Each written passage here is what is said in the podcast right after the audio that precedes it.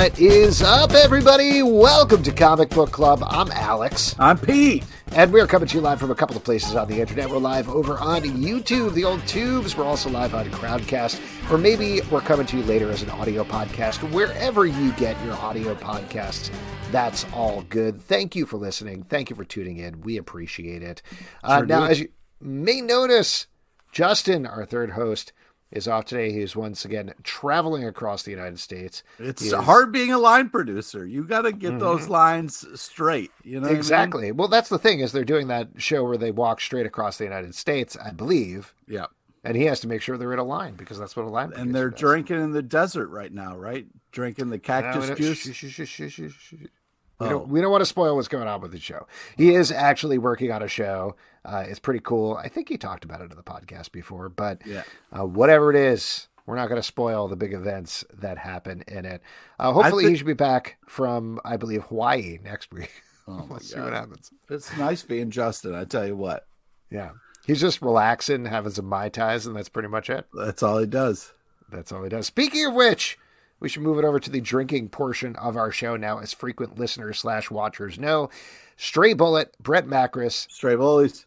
Our CBT, CBC chef, has been choosing, curating, and designing drinks for every week on the show. Now, on the Stack podcast, I believe last week, Justin talked about this uh, TV show called Johnny Bago that, through a little bit of research, we discovered was on for like three months or something like that and got stuck in his memory. So, Brett designed a drink. I'm just going to pull it up here called Justin's Bago. Ah, There you go. It don't is- give that guy any more ego. He doesn't need it. Ah, it's a pretty good drink, though. It's bourbon or whiskey, sweet vermouth, Averna Amaro, Fernet Branca, Peychaud's bitters, and two Luxardo cherries or Amarena cherries. Um, I didn't have all of that, so I made a Boulevardier, which is about half those ingredients. But I'm going to try to aim for next week to make the Bago because uh, Brett's been making some great drinks. I knew what two of those ingredients in that were. One of them is ice. Do you know what ice is? Yeah, or three. My bad. Okay, there we go. Pete, what are you drinking tonight? What's going on? Well, usually we talk about that later, but uh, yeah, I'm drinking a little uh, vodka and uh, a little ginger. You know, a little vodka ginger. Mm. Ginger ale, not like pure raw cut ginger, right? Oh yeah, no, I get the straight cut of ginger. I just slice it into my drink. You know, thin slice. I mean, that wouldn't be terrible. You could try it. I, yeah, I've, I've definitely uh, uh, uh, had the roots in there while and and vodka before. That's great. That's great news. I'm glad to hear. It. Thank you, Pete. Tell you what, why don't we move on from this and bring our amazing guest oh, into Oh, the feed here? We're big fans of his. Love just be all cool. of his Just work. be cool. All right. Oh, I'll be I'll the one who needs to be cool. He is currently writing on Punisher, Avengers Forever, and a bunch of other books. Ladies and gentlemen, Jason Aaron, hello. Oh, How are Welcome. I, did, I didn't know we were drinking, so I ran to get a drink real quick. Oh, oh nice. Wait, Good what are you, drinking? What do you have? I got just some Angel's Envy rye. It's rye finished in Caribbean rum cask. Ooh, Ooh, nice. that was lovely. And, you know, in a little little Thor glass. oh, I love it. Yeah, That's that is cool. awesome. I also love your shirt. That's a very cool shirt. Yeah. Little candle fingers and everything. oh, thanks. This is a, a wrestling shirt. Malakai Black, who, who used to, he used to be Aleister Black. This is the Aleister Black Hmm. shirt from when he was in WWE, but now he's in AEW. Nice. Oh yeah, yeah, yeah. Uh, well, So, why don't yeah, we, awesome. while we're talking about logos and insignias, why don't we jump right into it and talk about Punisher, who has gotten a big redesign. Now, Yeah. Is a resident Punisher fan. I know uh, he was, like a lot of Punisher fans, a little iffy uh, about changing up the classic skull logo, but at the same time, we love the first issue. I don't want to speak for you, Pete, but I thought it was awesome. Um, and what I know you've talked about this a lot, but what went into the redesign? Obviously, there's a big story behind the redesign. There's been a lot of discussion about it, but from your perspective, where did where did that germ start to go from? Hmm, maybe we should think about changing the Punisher skull logo to actually starting to become a reality. I mean, th- those are kind of two different questions, I guess. I mean, part of it is the, yeah, of course, for a while, there have been all sorts of questions and discussions about the Punisher. sort of inside Marvel, outside Marvel. Yeah, you know, yeah. what does this character mean now? Um, how do we do stories with this character? What do we, you know, how what what does that skull mean? So there's all there was all sorts of stuff swirling around, and but for me, really, it was just about telling a story. I mean, I kind of stepped forward in the midst of one of our Marvel retreats as we're kind of as these questions are all circulating around the room and I said, "Look, I I have an idea. Like I wasn't really prepared to pitch it that day, but I was like, how about we do this?" You know, and I basically pitched the story that we're now doing, which I think is again started not not me coming in saying, "Hey, that you know the skull's a problem. This is a problem. Mm-hmm. That's a problem. This is a way to fix that or address that." It it definitely started with me saying, "This is an idea I have." I I think this can address some of the things we have concerns about without just being a thing, a story that changes this character to another character. It was never about that. It was uh, very much about who is this guy? Who is this character? What does he mean? Not what does he mean to people who, you know, appropriate that symbol or all the other questions swirling around about him, but what has he meant in the pages of the stories that we've been telling about him for, you know, four decades? however long it's been. Well, that's. A, oh, I don't mean to cut you off. No, I think I mean that to me that was. Uh, you know, you, you, can never answer everybody's questions and concerns sure. about all that fully, and people will kind of believe what they want to believe. And I, uh, same thing with Thor. I mean, I think when I was doing Jane Foster Thor, people assume, well, Marvel must have told you to do this or that, and it's. I've never written a story that somebody forced me to do. You know, smart. And, and Punisher is the same thing. Like this is a story I wanted to tell. Um, and the, the the skull changing, you know, is very much a part of that story, but it is not about changing who Frank Castle is. If anything, it is about drilling down to answer that question of who he is, who he has always been, what led him to this point, and as he takes kind of that next step in his ever evolution, we see why and see that the threads go back to, you know, to why he became the Punisher in the first place. Well, that's what's so exciting is, you know, uh, as somebody who's a, a, Punisher fan and, and a huge fan of your writing, I'm very excited to see what's going to happen because, you know, I know or think I understand a little bit about like what Frank Castle is about and what motivates him and what kind of drives him. So that was what's so exciting about the kind of first issue uh, and you know, and a lot of people are asking me, "What do you think?" And I was kind of in shell shock from it because uh, we know what happened to Frank and why he turned into the Punisher. So you know, to me, it's he wanted to protect. Like, okay, nobody has to go through this again. If I kind of wipe out the bad guys, you know, you know, uh, people can have picnics and uh, enjoy their uh, loved ones uh, right uh, and i can try to help and make make it better but the fact that like now we see him uh, kind of you know back with his uh, with the love of his life what does that mean for the other side and what does that mean for what he is? And just the fact that like he doesn't have to work so hard. Like they're bringing him the bad people and he can just sit there and have them lined up for him is insane. And it was kind of like it's been a while since i've read a first you know, usually first issues are great they set up a world get things kind of set up and you're excited for more but i was kind of floored of like i have no idea what this I, means for this character. Pete, I love that clearly you've been sitting on this monologue all day and you got all your thoughts together in one place. That's awesome. I'm just kind of uh, uh, talking just from the reaction of reading. Yeah, it, yeah, yeah. Well, I mean, to get to what you were talking about a little earlier, Jason, though, and, and, to wrap up a little bit of what Pete's talking about, one of the things that I really loved about this issue, we don't have this page up right now, but you almost started off with the all star Superman ver- intro of the Punisher, just like this very simple, very direct intro. What went into crafting that? How difficult was it to really distill down who the Punisher was in a few simple pages? You mean which parts? Do you mean just like the I mean, we open with the like ver- the flashback, and then Yeah, the very beginning of the issue, you start for anybody who hasn't read it. You start with the uh, the picnic, but not. You never see it's Frank. You never see its wife. It's just all very like close ups of pieces of bodies and things. And then you have this double page splash of just the Punisher throughout history. What went Right. into building that? Um, yeah, I mean, I, you know, I, I, I, I wanted to open with a flashback to that day in the park, which I, I mean, as you kind of alluded to, makes more sense by the time you get to the end of the issue. I mean, I guess if you, you know, you should maybe stop listening now if you don't want to know more about Punisher number one. Um, and that there's kind of a big shock at the end of it. But so I needed to kind of, I mean, we all know, you know, we all know the origin, we all know what happened, but I wanted to remind you a little bit of, of what went on, but also to do something that was more visceral and was very much from Frank's point of view. You know, those three or four pages, however long it is, they're all we're looking through Frank's eyes in that, you know. Um, and that leads into that moment as he as his his his wife has has just died, he falls. We see as his eyes are closing, they're either I, I like the idea that it goes red, right? It's not just he Mhm. closes his eyes and it's all black. The page turns red.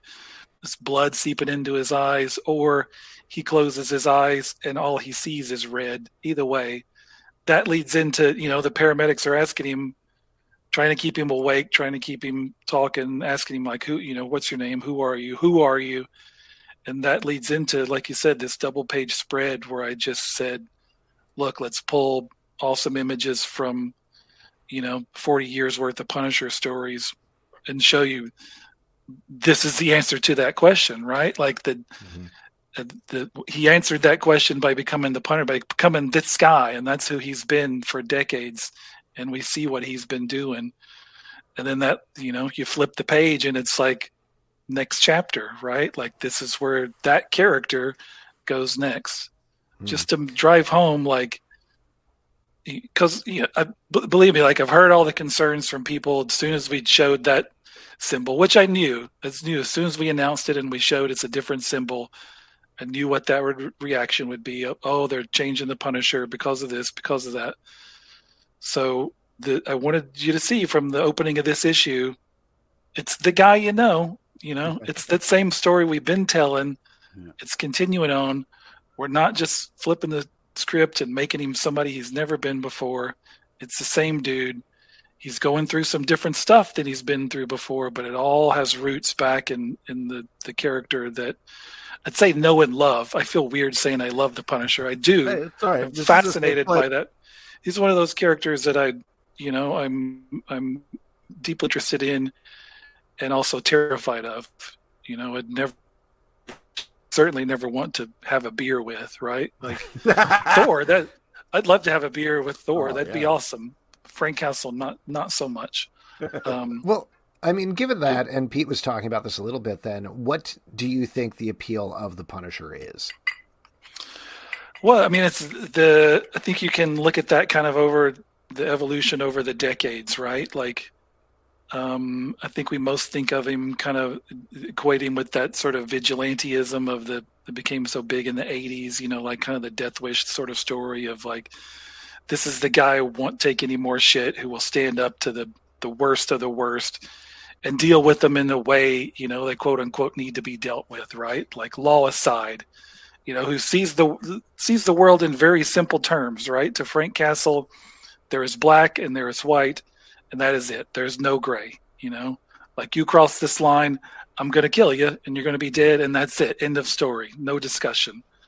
Um, so I think there's always something attractive about that, some sort of wish fulfillment of that.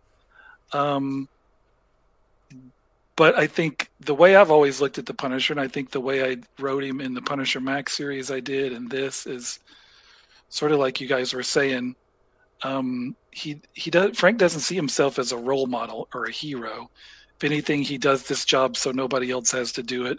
But he knows this is a road you don't want to go down. Like, do not follow me, guys. Right? Like, Yeah. it's not a good path. And you know, however that path goes for him, there's no happy ending. There's no rainbow at the end of it, right? Like nothing good things the perfect happy ending does not await Frank Castle.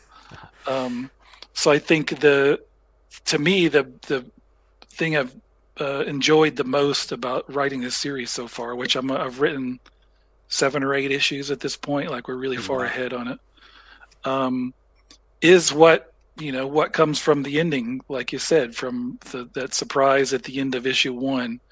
Um, that's sort of a different scenario than we've seen for Frank, and I I don't think you can assume right away you know how that scenario is going to play out. It's been yeah. it's been very fun exploring that what that means for Frank and what that means for the other person involved, you know, who has never really had a voice before in, in the hmm. pages of, of the That's comics. True. Well, why don't we? I'll give a big spoiler warning here for anybody who hasn't read the first issue, if it's okay. Since it's been out for a while, I think we can talk about the idea. If you don't want to know, sure. tune out, check out. Whatever uh, you guys want to do. The awesome ending here, the big twist, is that Frank Castle is working for the Hand. The reason it seems he's working for the Hand is they have managed to resurrect his wife. She is in his bed at the end. So, in my impression, again, based on one issue, is that essentially you're challenging Frank on both ends. You have him working for the Hand. Uh, you know, he's killing murderers, he's killing rapists, he's killing all these terrible people, but he's also working for one of the most evil organizations in the Marvel Universe. So you're challenging him on that end. And the other end, by bringing back his wife, even though you're giving what he wants, you're challenging his whole reason for doing this in the first place. So is that kind of on the right track in terms of maybe how we're heading down the road? Yes, I would say yes on both of those fronts. Um, yeah, I mean, I think Frank sees the hand as a weapon, right? Like as a weapon he can use to to fight his war. He's still, like you said, he's still fighting the same war. He's still killing the same guys he was killing before. Now he can kill them in, you know, in bigger numbers. Yeah. Um, and we see, we, we also see because Maria is by his side again, he has something to kind of fight to protect and a reason to want to maybe actually end his war once and for all, right? Like to to ride off into the sunset. Um, I yes, I think that raises all kind of questions.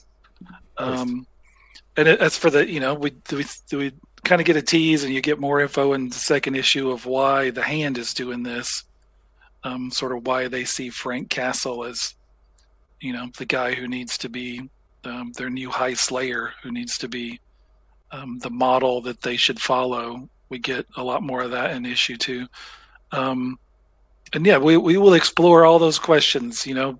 The people have asked like we've kind of seen over the years we've seen teases of where some bad guy would dig up Frank's wife and child and you'd get a sort of brief image of them resurrected in some sort of zombified horrified mm-hmm. form and Frank would set him on fire and kill the guy or just I remember that yeah that that's weird. happened a couple of times so the question is why is this different um we will answer that as we go I think you can I mean you'll see right away of so Maria is back. She's not a zombie. You know that last image, which I love, that that uh, what Jesus did on that last page. Of, oh yeah, the art's great.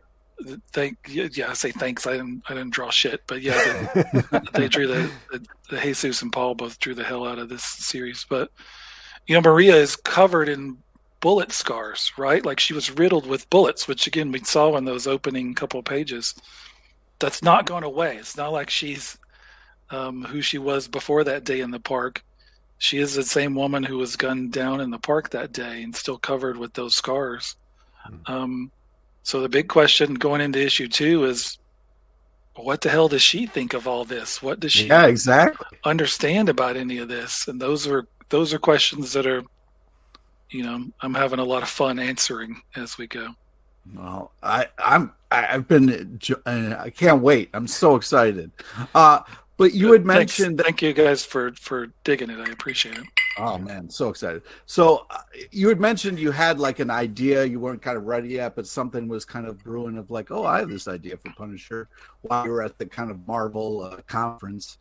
Um, how do you kind of like uh, create ideas? Do you kind of like does it start with you see something that kind of like clicks for you, or do you kind of like uh, take characters and kind of spin them out a little bit, or like how did this kind of a germ start?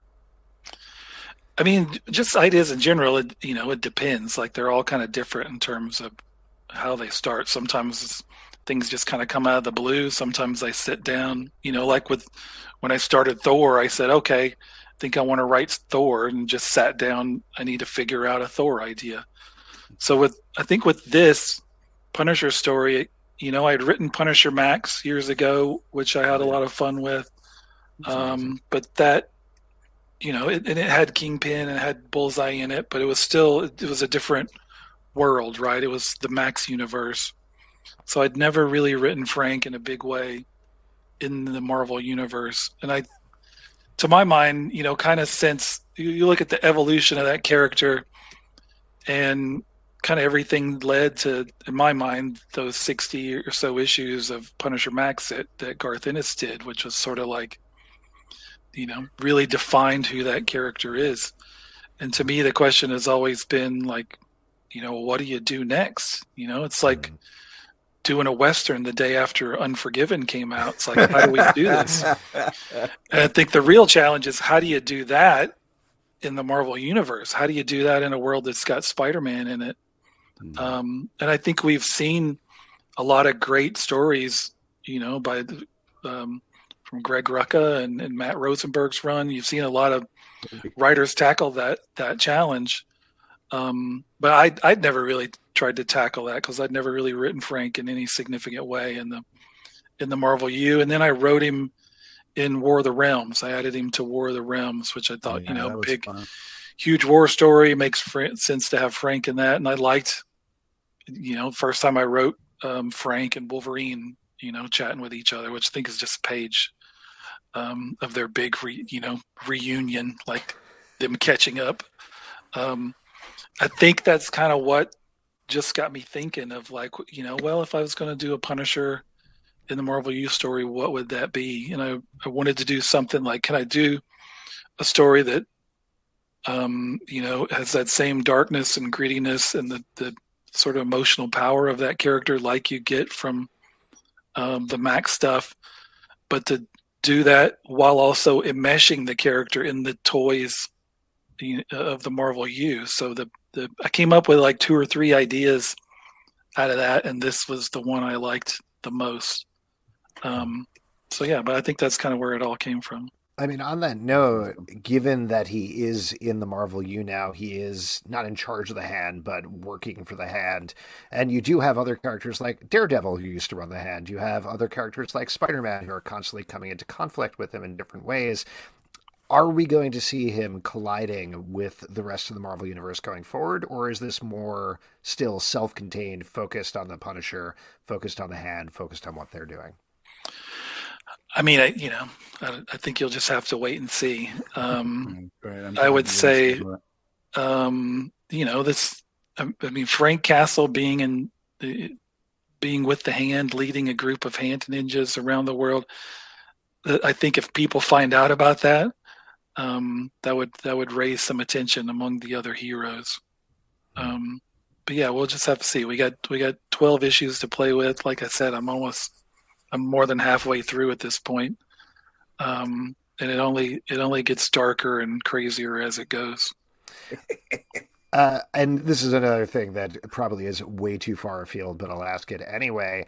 Obviously, it's an open question. You could never say like this is permanently the way it is forever in comics because that's right. or comics. But is this the sort of thing like it's just these 12 issues and then he's going to go back to the skull and he's going to go back to punisher or is there a dot dot dot potentially going further than that, as uh, this might be his new ongoing status quo? Well, I mean, I that's a difficult question to answer in a mm. couple ways. One, this is this is much of you know this is a twelve issue series that we're doing that is very much one big story. So I, without ta- telling you how that ends, yeah. um, I can't really answer that. I, um, uh, the in, in in my mind, if I never like if the Punisher disappears forever after issue twelve of this, or I die the day after it comes out, oh.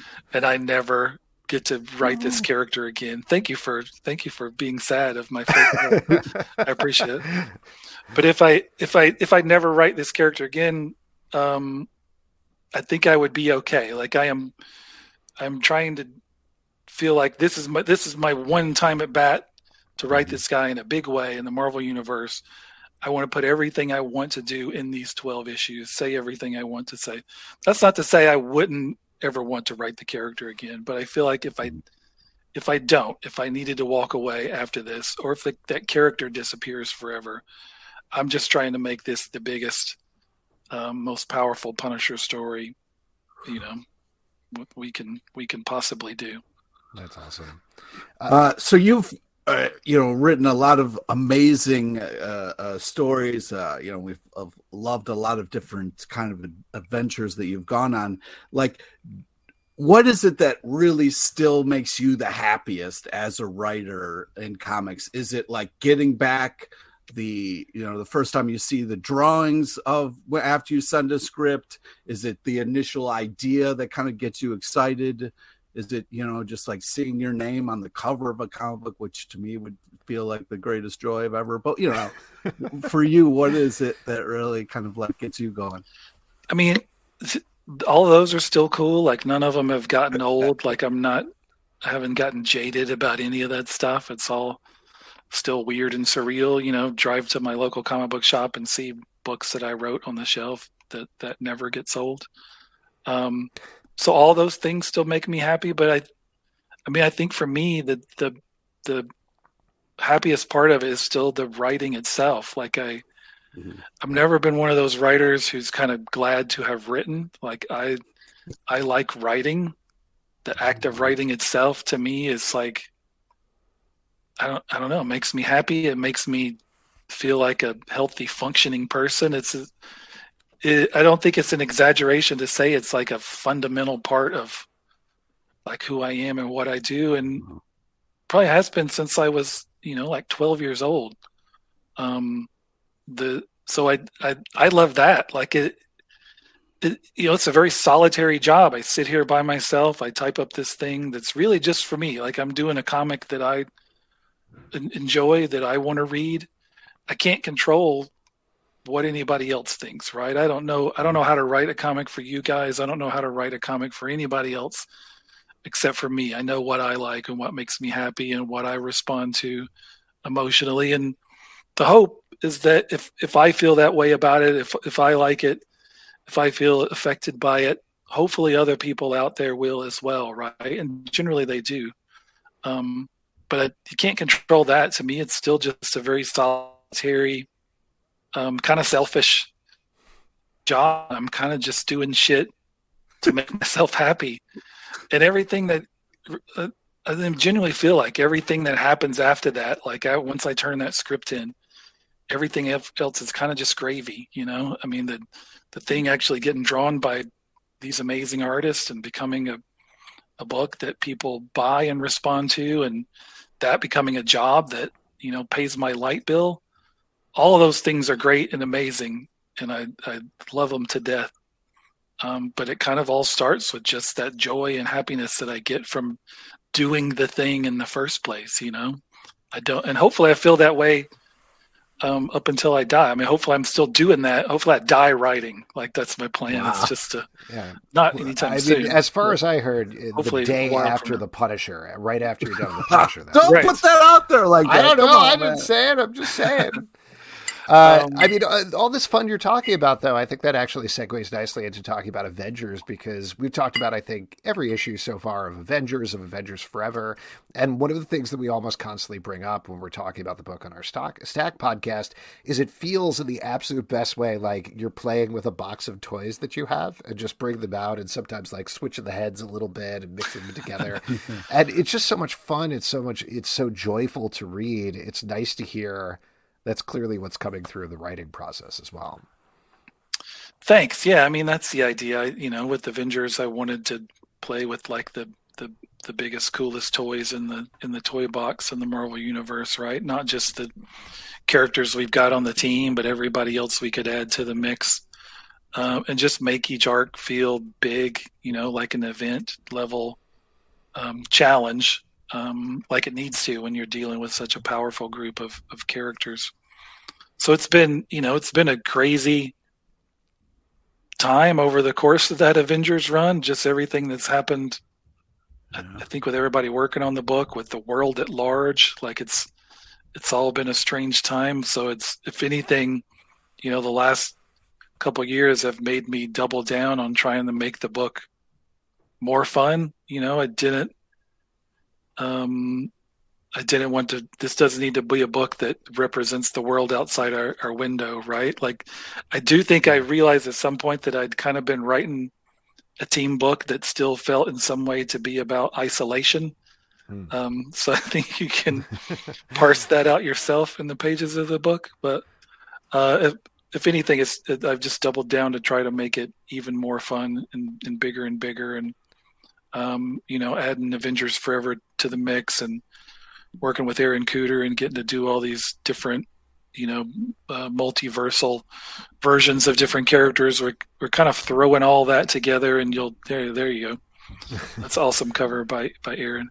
So yeah. Um, uh, yeah, I mean the art really reflect reflects the kind of brightness and fun of it. I mean, you're just looking at that, and it's just uh, it sets such a great tone for your writing. It, it yeah, Aaron's awesome. I I have been like we he and I have talked about working together for years, and we haven't until this. I did become suspicious at some point that he really just wanted to work with me so that when our last names were on the cover of the book, it would say that it was by Aaron Kuder. um, but it has still it has still worked out well, and and you know the if you whether you've been reading Avengers so far or not, I think um, everything that I've been doing for you know now fifty plus issues in Avengers and this first first arc in Avengers Forever that all will start to smash together in a really gigantic way later this year, come this fall. Mm. Um, and as I've as I've kind of talked about, you know, the the the threads that lead into that story are not just threads from those 50 issues of Avengers, but threads that go back through the you know the six seven years I wrote Thor, back to when I wrote um, Wolverine for six years, back yeah. to Ghost Rider, which was my first um, you know ongoing gig at Marvel. You kind of wow. very much seeing characters and elements from those arcs, those those runs, all leading into what I'm doing um, later this year with the Avengers. And we definitely saw that in the last issue of Avengers Forever, which was so cool and brought in those things you're talking about the Wolverine of it all, the Thor run of it all. Um, I did specifically want to ask you about centering Robbie Reyes' Ghost Rider. Uh, what is appealing about that character in particular to you? Because he seems, at least in the first arc of Avengers Forever, maybe the most important person in the multiverse. Yeah, you know, I, I, I clearly have a, an affinity for the Ghost Riders. I loved. Um, my run on that series years ago. Loved writing Blaze and Ketch back then.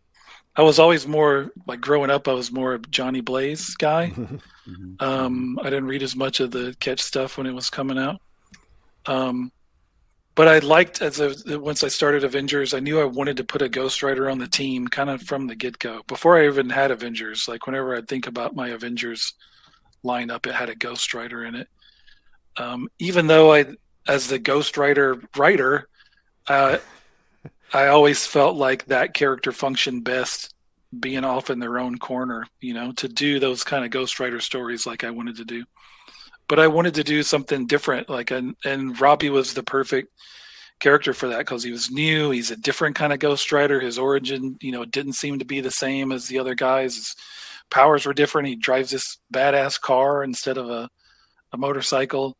Um, and and like I said, he's the kid. He's the new guy. Like he's just been fighting crime around the streets of of L.A. You know, he's never hung around with Iron Man and Captain America and Thor. He's never been into space. He's never been to these other dimensions. So I liked him being sort of the the new fresh face on the team. And then yeah, part of that has been exploring like wh- what makes him different. What are his powers? and, and, we're starting to see more of that, like you said, in Avengers Forever, and realizing like, oh, this guy is Um, you know, not just that he can sort of the grab your car keys and hop in your car and turn it into a Ghost Rider ride. Like his powers are quite a step beyond that. So, um, like we kind of send him and Tony Stark flying around in the you know ghost in in Robbie's a Hell Charger flying through space and through different dimensions, sort of you know of a bit of like a crazy Rick and Morty sort of adventure with those dudes. So I I love just him, you know, driving his car between universes. Um, and that's really just the beginning of, of what we'll see that, that Robbie can do. So Robbie's a big part of everything and that I'm doing in Avengers going forward. And it's leveling the character up, but uh, again, also trying to be true to who that character has always been, you know, who he was created to be in the pages of his own book. Yeah. Uh, we got a couple of comments and questions here that I wanted to read through. First of all, a couple of shout outs for Jane Foster Thor. Ben the Border Collie says, Jason, just want to tell you that your Mighty Thor is my favorite run in superhero comics. You helped Jane Foster become a wonderfully realized character. I have a Mjolnir tattoo because her story resonated so much with me. No questions, oh, just a thank you. So do I. hey, there we go. Uh, and Stray Bullet adds to double down on Ben's statement Jane Foster is my favorite Thor what is what's it like to see this not just this ongoing love for the character but also obviously Natalie Portman's going to be here in the movie. There's uh, she showed up in cartoons and books and everything like this. So to see that sort of thing blown out what's that experience been like for you? Oh it's been you know amazing the whole time like from when we were doing the book to even now like the the response to that um the whole Jane Foster story has been really special. It's been really you know deeper and more emotional than probably anything else I've ever done. Certainly anything I've done at Marvel. Um, you know, that that was the first time I ever did signings for a book where people would be crying and I would start crying and everybody's crying. And you know, I, I cried writing that that last issue, the issue, the last issue it. of her, the death of the mighty Thor. Like, oh. there was a page that made me cry when I wrote it, and then I sent it off and Russell cried while he was drawing it, and probably Matt cried while he was coloring it. Um, like, and and again, that kind of speak goes back to what I was talking about of how I'm doing. I just want to do stuff that affects me emotionally, and and that absolutely did, and I think it affected everybody who worked on that book and so many people who've read it, and that still still blows me away the response to that and and you know blows me away that, that, that they're doing this movie and i'm uh, super excited with, with what's going on there. Um, and just excited to, you know, buy all the new Jane Foster Thor toys and statues that come up this year and add them to my, my guest room is like the, it's like the Jason Aaron Presidential Library. It's like all wow. full of books I wrote and just toys and statues from from shit I've done. It's like I mean, it's pretty. I, th- I, think nobody can stand to sleep in there except my mom. She loves it. It's like my, it's like my mom's room. Um, are, are, you going to get a uh, cameo in the movie like Kelly Sue DeConnick and Captain Marvel? Did you uh, did you insist? I wish. Yeah, Taika Taika hasn't hasn't called oh. me, you know, to get my cameo yet. But I don't know. I felt like I could be a Viking or you know the God of Beards, Easily. something like that. Yes, absolutely. We'll, uh, we'll here, here's a question from Sorry, go. what? You could be hanging out at the bar, you know, and just kind of give Thor one of those. You know what I mean? Right. She. I mean, it's Thor could punch me in the face, like whatever. Uh, this is from Jolene here in the comments on Crowdcast. Question for Jason, based entirely on the Malakai Black shirt, what wrestler would be best suited for a comic book adventures like El Santo? It's a great question. Um, you know, I the, I think I tweeted some point um, years back that I would I would write a would love to write a Bray Wyatt comic back when he was still with WWE. Um, he's not he's not wrestling anywhere right now, but um, I, I, mean I would have absolutely done that if WWE wanted to hire me. Um, so I mean like these days, I don't know. I mean I'm I'm you know I'm mostly an AEW guy these days. Um, so I'd still I'd still love um, Malakai Black and the House of Black. Those guys are awesome. I'd do a book about them. I'd do a Darby Allin comic. Um, I don't know. I I feel like it'd be fun to write uh, MJF in a, in a comic to write a guy that's that much of an asshole. Like God, it it it, it takes me, but like I when I watch him, I remember being a kid and watching wrestling, and I was Ric Flair would make me so mad. Like I hated that guy so mm-hmm. much. Like it just he would make me angry from me like watching him on TV. Which now I look back and like, holy shit, like how amazing was that? And to see like that guy to be able to do that today in a way that really most other wrestlers aren't as like old school hated as as MJF. Um, like I went to see uh, AEW when they were in town a couple months ago, and I the show was amazing. At one point, I'm like, man, I really got to piss, so I hop over the barricade to like go to the bathroom, and then MJF's music hits, and I was like, shit. I just, like I can hold it. I can hold it. Like I can't miss this. Um, it was great. So yeah, I'm a I'm a huge huge wrestling fan. I you know I'd I'd write see I'd write a CM Punk comic. that would be fun. I mean, it'd be weird since I've you know had coffee with him, but um, I'd, That's I'd a comic that. right there. Just uh, sitting down, having coffee with CM Punk. See that? right. Uh, I did. Uh, we got a question here about the Goddamned uh, from Edward Doherty. Any more the Goddamn soon? That's a great book. Yeah, the, I wouldn't say soon, but yeah, there'll definitely be more. That's the plan. I mean, the idea has kind of always been with the Goddamn that it's not really one linear story. It's sort of different stories it's all set within the same world. You know, the world of the the pre pre flood biblical world, a world that's so com- completely fucked up and crazy and out of control that God looks down and is like, we're just going to fucking kill everybody and start over. so, I mean, that's the premise of the Goddamned, and we the idea is we'll just jump around and do different stories. And you, you know, we've done the two volumes so far, and you kind of see at the end of the second one how it how it connects to the first. And so there'll be more stuff like that. Um, not exactly sure what that'll be next if we're looking at doing another mini series or maybe something more anthology style with a lot of different shorter stories like i kind of have a different ideas i'd like to do within that world and Guéra um, you know who i did the first two with is, is busy doing other stuff right now uh, and it you know i think you can see, especially from that second volume, like how much he puts into that the, the art on that series. Like oh it's really God. pretty pretty the staggering. Unbelievable. Uh, um, I, am curious because you've mentioned a couple of times with other books that uh, while we've been talking that like it's fun and you're having fun doing this, but the Goddamned is a book. Even if there are big action sequences, at the end of every issue, it's like, hey, you think this is bad? It's worse. It's getting terrible. So, does that take you to a darker place, or is there still something fun in terms of putting these characters through the ringer? I mean, you know, it, it's definitely a very dark and pessimistic book. Um, which, yeah, I mean, I suppose it does take me to dark places at times, but absolutely. I mean, I think there's a lot of stuff in there that gives me joy. I mean, from part of it's like I love caveman comics. um, you know, from Devil Dinosaur to Tor to anything that's dudes killing each other with you know with with sticks and stones and running around with dinosaurs. I love all those books. So th- I mean, this is me doing a caveman comic, pretty much, right? Like it's the the all the weapons are made out of bone or sharpened rocks, and there's all sorts of uh, strange monsters running around. Um, I also love, um, you know, apocalyptic stories, and this is very much like the the very first end of the world story, right?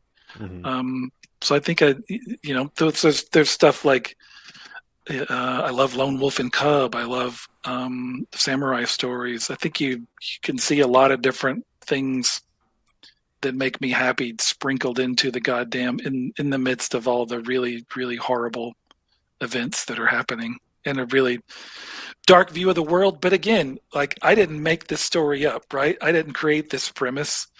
I'm just ad- adapting it from the Bible. Like, if you think it's too dark, well,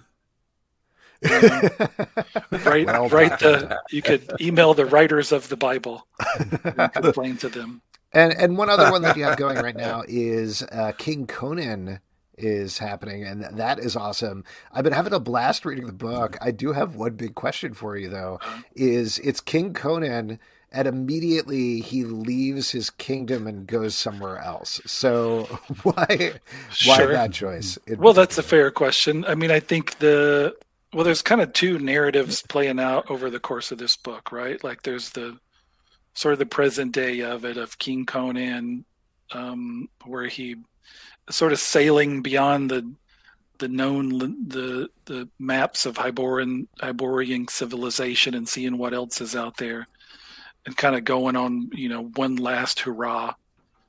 And then there's the story of uh, why he left that throne. Uh, and we've kind of just gotten a little bit of that so far. You get the next issue, issue four, is very much about that uh, of sort of what happened, and it, it's a big. It's really a story about a father and a son. You know, I liked writing scenes with with Conan and uh, Conan the Second, Prince Conn. Um, and next issue really dives into what that relationship is like. What's it like to have Conan as a dad? And uh, before we let you go, is there anything else you're working on that you want to plug? I mean, we've obviously talked about a lot, but anything else happening? Well, I think we named. I mean, that's everything I've kind of got going on right now that um, that we can talk about. Uh, I will say that I well, I what, what else? I feel like I'm forgetting something. But I do. I got a Thor a, a story in the next issue of Thor. Is it Thor number twenty four? I think. Mm-hmm. I think so. Um, so me going back to Thor for a little bit, it's sort of you know it's a big issue. It's got stories by, of course, uh, Donny Cates um, and Nic Klein, the current Thor team, but Walt Simonson and uh, J. Michael Straczynski. Oh, wow. It's like a you know murderers row of, of Thor um, creators. So I got to do a little story with Das Pastoras, who I worked with on God of Thunder. He drew that the really great. Um, it's like the Oh, yeah. Thor getting drunk with dragons um, story. Um, so I got to work with him again on a story that kind of ties into stuff I've been doing in Avengers. It, it focuses on you know the prehistoric Odin and his his relationship with the with the hammer. Um, but yeah, other than that, like you said, I'm uh, uh, been working on King Conan, Punisher just started, Avengers, Avengers Forever going forward.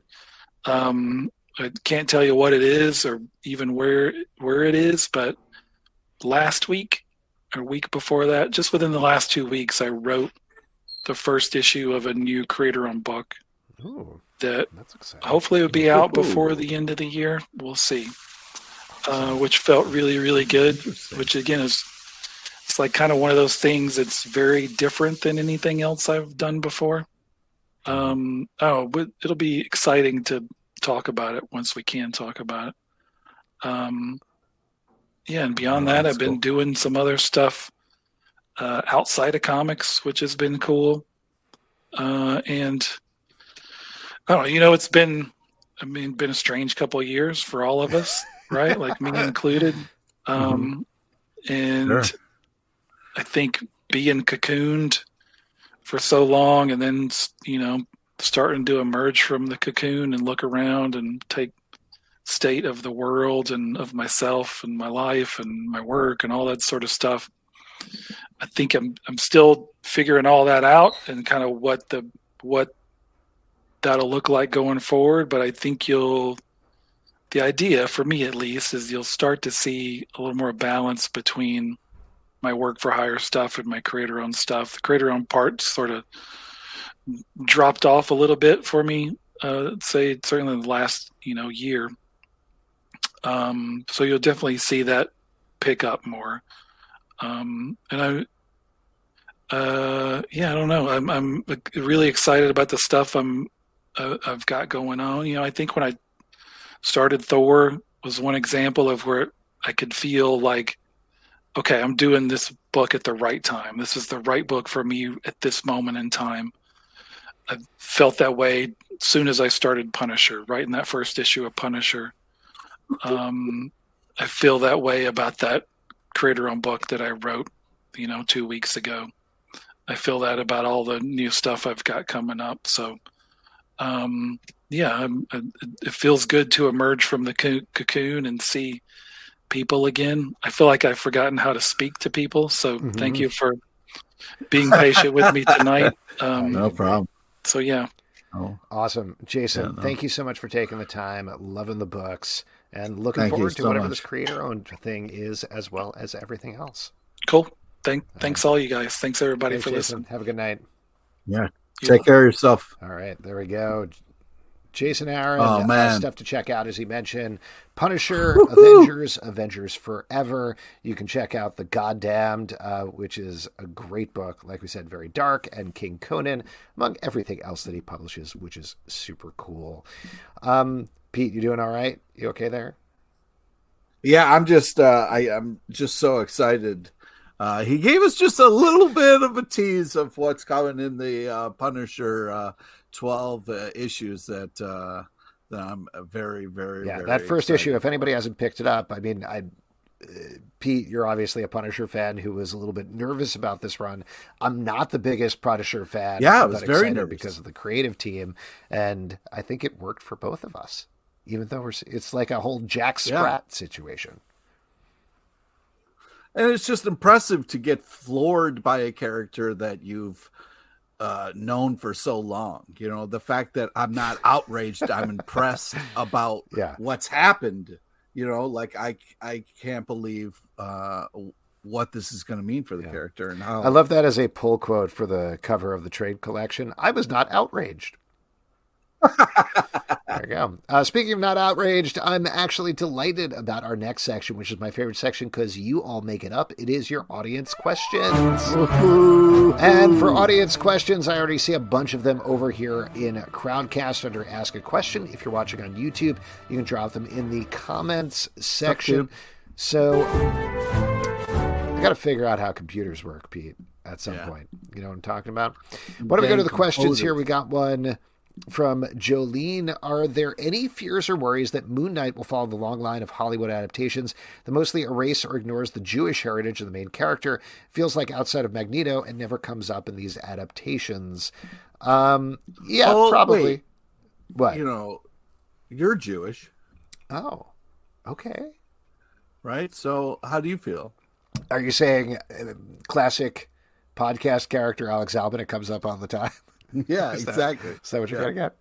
Yeah. Um, no, you know, honestly, like Moon Knight is one of those characters, to be quite honest, that I think it's fine. Like, I like the fact that he's Jewish, but it's never, aside from some more recent books or some more glaring examples where it's like, all right, calm down, buddy, uh, really been the biggest part of the character. Like, there are other characters that are more explicitly Jewish like Kitty Pryde walking around with a Jewish star. Um, ben Grimm, not really. It's only tangentially mentioned. There's not a lot of Jewish characters anyway, but I don't know. I, there there are things like, for example, I think Kate Kane Batwoman is a good example of someone that I was kind of bummed that they didn't erase, but they generally left off that part of her character because it felt like a bigger part in the comic books. Moon Knight is something that, if they don't deal with it in the show, as long as he's not like, I love Christmas and I celebrate every Christmas as a Christian, it's not going to really bother me that much. There's enough other things that are going on with Moon Knight that I think it'll be fine, personally.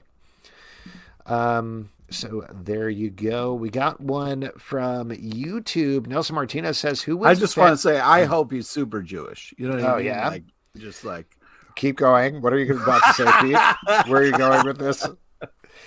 I th- here again, like not to spend too much time on this, but I do think there was a very specific example of there were, they added a character on Fear the Walking Dead, and mind you, it was a rabbi character but it's the sort of thing that when they got to that and he was a rabbi character, he was hiding out at a synagogue, I was like, oh, right. I've been watching these shows for 11 years and there are no Jews. That's weird. And even though it was like the most over the plate example of adding a Jewish character, I legitimately felt like, as a person who has spent an extraordinary amount of time watching Walking Dead, Fear the Walking Dead, Walking Dead World Beyond, reading the comics, all these the, things, I was like, oh, I actually do feel I understand what representation means now watching this because I am seeing a character who is being treated well. They are a fun character to watch. They bring something different to the show. And the absolute best decision they made, frankly, on Fear the Walking Dead was when they introduced the rabbi character. There was another character played by Mo Collins that was like, yeah, I'm Jewish. What are you talking about? I'm also Jewish. So it was like they added this rabbi character, then a character who you didn't know was Jewish the entire time revealed that they were Jewish. It was like, yeah, I'm the same person. I'm Jewish. Now that we have this rabbi here, maybe we'll do some, you know, like prayers and stuff and celebrate Rosh Hashanah. But that was that was perfect because you got like both of those sides, the more casual Moon Knight type thing of like, oh yeah, also they're Jewish, but also you got more explicitly to be able to talk about stuff like this. So uh, Stray Bullet is calling me out for talking about Walking Dead. My point here is that I think there's different types of representation that you can do, and there are explicit representations and non-explicit representations, and both of them are fine um, from a comic reader's perspective, as long as it's somewhat true to the source material. I think it's going to be okay. Why don't we go over to YouTube? Nelson Martinez says, "Who wins the fantasy battle up, between Nelson? Guardians of the Galaxy and Vox Machina?" Also, did you get a chance to see Vox Machina yet, Pete? Whew, glad I, I didn't get asked that question. Yeah, no, I have not. Um, damn it, I dropped the ball on that. Uh, what is that on? Vox Machina, I believe that's Yeah. Prime Video. Oh man! Oh yeah! Damn it! Yeah, the it's the animated that I've been dying to see. Mhm. God damn it! You know, I was fucking around the other day, going, there was something I'm supposed to be watching, and I couldn't figure it out, and now it just clicked for me. God damn it! All right, I've written it down on my Wait, calendar here. the thing you're supposed to remember to watch, that's Adventures of Power, right? Eh? Call back. huh? Huh? Uh, to answer your question, Nelson, I don't know. Guardians of the Galaxy, that's the one that I've seen. They would win. They seem pretty powerful. Uh, we got a question here from Edward Doherty. What generally good but too often used concepts or story tropes in comics should be retired or left alone for a period? Great It's question. It's you know sometimes when things get uh you know like starting in the middle of action and then you flash back to a little bit more of an origin story like just when they get old sometimes they find a new way to do it to really re- realize why it's great in the first place so it's hard to be like oh man this trope because there's a lot of people who can find creative ways to kind of uh, dust it off and make it new again um, you know, and it all really depends on how good the idea is, how good the writing is, and how well it's executed. But um, I'm trying to think of stro- I I'm a sucker for tropes. You know what I mean? I I guess I'm the wrong person to ask because I love a good will they won't they. I love a good like starting in the middle of action and then give me the boring story part. Wait, you you, know I just mean? said you don't like that. Well, I'm just saying it's a trope that's overused. That Okay. doesn't mean that I don't like it. Um, so This is a very specific comic book one that drives me a little nuts just because I can always see it happening every time. But invariably, when they introduce a proactive superhero team where they're like, you know what, we're tired of always chasing after the criminals all the, after they've already done stuff. Let's be proactive. Let's go out and like we'll get them prevent things before they happen. That's always the first arc of the book. The second arc of the book invariably is that team gets attacked in their headquarters by some supervillains. Every single time. I don't know why this happens, but it drives me insane because they introduce it, which is already like not enough people actually know how to do proactive. I think a good example of a proactive team, X Men Red by Tom Taylor, was great and actually did it correctly and did not follow up with the second arc where they're attacked in their headquarters. But every single time that happens, and it drives me a little insane. There's well, that's obviously just karma. That's karma. You put something out there like that, you're gonna Mhm. get bitten in the ass. You know what I mean? one hundred percent. Yeah.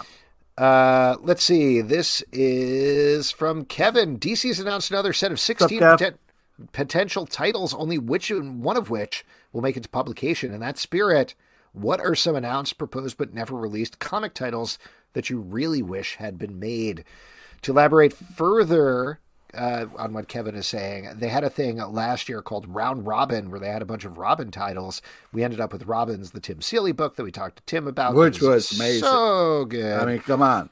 This time, there are a bunch of non Robin titles. There are other things from throughout the DC universe. They all seem like very fun, specific com- uh, concepts, excuse me, but only one of them is going to actually get done. So, what do you think? Is there anything that hasn't been finished that you would like to see? Uh, Edward Doherty called a Gaiman's Miracle Man run should have been finished. Given that they seem to be introducing Miracle Man in some way into the Marvel Universe upcoming, maybe they will. Oh. What about you, Uh, Pete? I don't know. There's nothing like uh, uh that's hitting me off the. T- Oh, Pete froze. Well, that's it. It's solo show for Alex time. oh no! Um. Oh, you froze. You're back. You're back. Okay, great. No, Cool. Still froze. No, no, you're there. You're good. Okay. Yeah. Yeah, I don't. I don't know nothing off the top of my head. Okay, great. Um, I will say it was hard to vote for that stuff, but there was one book called Captain Carrot and his best friend Darkseid, where I was like, well, that's gonna win, Oh wow, right? that just sounds. Putting those two characters together sounds insane, but It's like the odd couple of comics. I would read it. Yeah. Yeah. From Stray Bullet, Jason Aaron talked about writing comics he likes. What comic would you write if you could write any comic currently running or a new property? Oh, it's easy. I would write Punisher. Mm. Wow, you would take the job away from Jason Aaron. That's Oh, wild. cl- oh, shut the fuck up! Guest. I would clearly let him do his thing, and, and then patiently wait for my turn, uh, and then uh, write a small little uh, adorable Punisher story. Um, gosh, what would I write that's currently running? Ah, a Squirrel Girl book. That would be fun. Yeah, yeah. There you go. That's that's what you could have predicted that. Uh, we got a question here from YouTube. A la Abigail Blossom, do you guys one or two shots of butter in your pint of beer? Uh, this is a reference to this week's Riverdale, where one of the characters said the beer was too tangy, I believe, and needed a little Some more butter, butter. butter bear. You know, Yeah, I thought it was a Hogwarts shot out at first, but I you know, think maybe it was. I looked it up after the episode because I was like, the character's from the 1600s or something like that. I was like, did people do that? But I think it was actually a Hogwarts shout out because she's magical. And- Oh, cool. I thought just you know, in general, people had more like lard in their uh, drinks. You know what I mean? I mean, it just kind of sloughed off in there for the most part. You know what I'm talking about? Yeah, I do. I do. It's just around. There's a lot of fat it's just around. it's around of it. It's just laying around. It gets in the beer. 100%. All right, uh, guys, we're going to wrap up your audience questions. Well, I just wanted to shout out somebody putting in a Cheryl question in the uh, Q and A. I appreciate that. I mean, uh, Absolutely. Choni's going to happen. It's it's it's slowly but surely working its way back in, and it's going to be amazing. Oh my goodness, you're going to bring this in every podcast. We're going to turn every podcast into a Riverdale podcast. Uh, all right, why don't we move on to our next section, which is trivia, and for that we're going to turn it over to Pete LePage.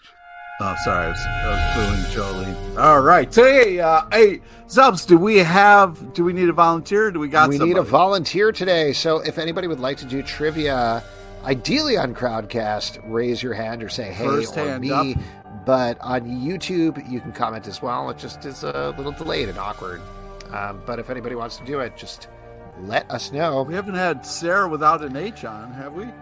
Well, you don't want to you don't want to bully anybody into doing it, but you are going to get a twenty five dollar gift card to Midtown Comics. I'll also drop the link here in the chats if anybody wants to sign up in advance. I was just running very slow today, and I did not email anybody. Hey, it happens. sorry. man. Remember the time I forgot to do trivia. You know what I mean? Yeah, there you go. Well, I'll tell you what. If we don't get a volunteer, as we talked about last week, we will all compete. Twenty five dollars for charity. Or it's on on YouTube if you want, or Yeah, you just don't want to do the relay. No, no, no. There's just nobody raising their hands. okay. So I'll tell you what. I'm going to do it, Pete. I'm going to do All it. right. Twenty-five Buckle dollars up, for charity. Uh, what's what's a good charity these days? What's going on? Uh, Nothing really happening in the world, I guess. You know what? I'll I'll just take twenty five dollars to Midtown Comics. No, I'm kidding. Uh, I'll probably I'll I'll look up something. Um, oh, Pablo mentions the Hero Ukraine, Initiative. That might be a good one. Um, we'll find something good, and I will tweet out where we send it to. But Pete, hit me. All right. Today's trivia is on topical comic news and a small nod to the legend, Sally Kellerman, R.I.P. All right, here we go. Please listen to all three options, Salves, before you make Okay, your great. selection. Okay. Oh, this is going to be hard, actually. This is the uh, point of the show when I kind of tune out a little bit. Yeah, that's that's going to be tough for you. Here we go. And I'm not giving Wow, you hints, so all right. we'll see. Yeah, yeah. Here we go. Question number one: What is the next big DC event? Is it A. Nighttime Crisis, B. Dark Crisis, or C. Eric Roberts? Ooh, it- Eric Roberts is a pretty big event in any movie that he's in, but I'm going to go for B, Dark. Crisis. You are correct, sir. Thank you. Congratulations. Here we go. Question number two. And again, no hints. Todd McFarlane's iconic Spider Man work is going to be collected in a new blank. Is it A, Wu Tang album, B, Artist Edition, or is it C, Margaret Cho? Whew. So it's Man, a A, lot- Wu-Tang. I know Jim B, Lee's art was collected in a Wu Tang album. So I feel like that, but I'm going to go for B again. I'm going to say B. Yes. B is correct. Wow. All right. Okay. Here we go. Last one. In in Avengers Forever number five. I almost said Avengers Five Ever. Just Girls5eva hilarious, coming back. Uh, group. But anyways, uh, Paula Pell is just uh, magical. Anyways, who is taking over all of the roles? And we're talking about the next uh, Mhm. Avengers Forever number five. Is it A, Man Bun, B, Man Thing, or is it C, Marlee Matlin? Marlee Matlin, is that who you're saying? That's not my answer. I was just checking. I It's B. B again. Wow. You are correct. All right. Well, we are going to donate $25 to a charity of my choice. And if you would like to compete in trivia, please sign up at the forum. I swear that I'll actually look at it in advance next time. My bad. Meanwhile, new comic books are coming out all. Wait, uh, oh, yes. Excuse me. I'm sorry. Yes. What's the secret movie, Did you? Yeah. Did you get it? It wasn't very clear. As soon as you heard Eric Roberts, you're like, well, it, it's not best of the best, so it's got to be. Uh, Pretty Woman? Wow, dude, that's Notting Hill. Julia Roberts. That's Oh, Julia okay. Roberts. Yeah, All right. this is the other one. Uh, anyways, I'm talking about the obviously the 1996 classic. It's my party. Amazing. R.I.P. Hot Lips. Now, new comic books are coming out all the time. Pete, what are you looking forward to that's coming out this week? What do you want to check out? Well, first off, there's a ton of great stuff coming out. It's a uh, it's a, it's a lot to be excited for. Um, I'm looking forward to, and since Justin's not here, I'm going to take a couple extra. I'm looking for Step by Bloody Step number two, Shadow War Alpha number one, X Men Unlimited Latitude number one, Wow. and Hulk Grand Design Monster number one. A lot of number ones. lot of number ones. I'm trying to find something that you didn't say that I'm looking Yeah, make you to. work a little bit. You know what I mean? Uh, I'm going to say The Harbinger number six from Valiant Comics because Mm. Faith is back. Great character. Very excited to see her back. Very excited to talk about that book with you. And all of these books, in fact, are going to be in our Stack podcast, which is in What? the, I know, Comic Book Don't Club say. feed and also its own dedicated Stack feed Wednesdays at 9 a.m. And folks, Unbelievable how that keeps happening. that is it for this week's show. Thank you so much to our guest, Jason Aaron, for coming on. Don't forget to check out Punisher, Avengers, Avengers Forever, The Goddamn King Conan, and many more things. Next week, we're going to have a packed show. Plaid Klaus is going to be here to talk about Hive Mind. Juan Espinosa is going to be here to talk about Adventures of a System Admin. Justin Belmont is going to be here to talk about Smokes the Fox and Weaponized Werewolf. So lots of guests, lots of Wow, fun seems like a lot. just a good time. All right, I'll cut one of the guests, but I won't tell Okay, which one. good, good. Yeah, turn the We gotta- a little bit. We got a couple of other things to plug. Riverdale After Dark, a Riverdale podcast is back, in case you couldn't tell, um, with Pete talking about Shodi. Also, Marvel Vision, our Marvel podcast, is back talking about Moon Knight tomorrow. Woo! So check out that feed as the episode drops in your ears. If you want to support this podcast and other podcasts we do, patreon.com slash comic book club, iTunes, Android, Spotify, Stitcher, or the app of your choice to subscribe, listen, and follow at Comic Book Live on Twitter, Comic Book Club Live on Instagram, comicbookclublive.com for this podcast, and many more. Until next time, good night. Thanks, everybody. Happy birthday, Sarah Madonna Page. Happy belated birthday, Levi.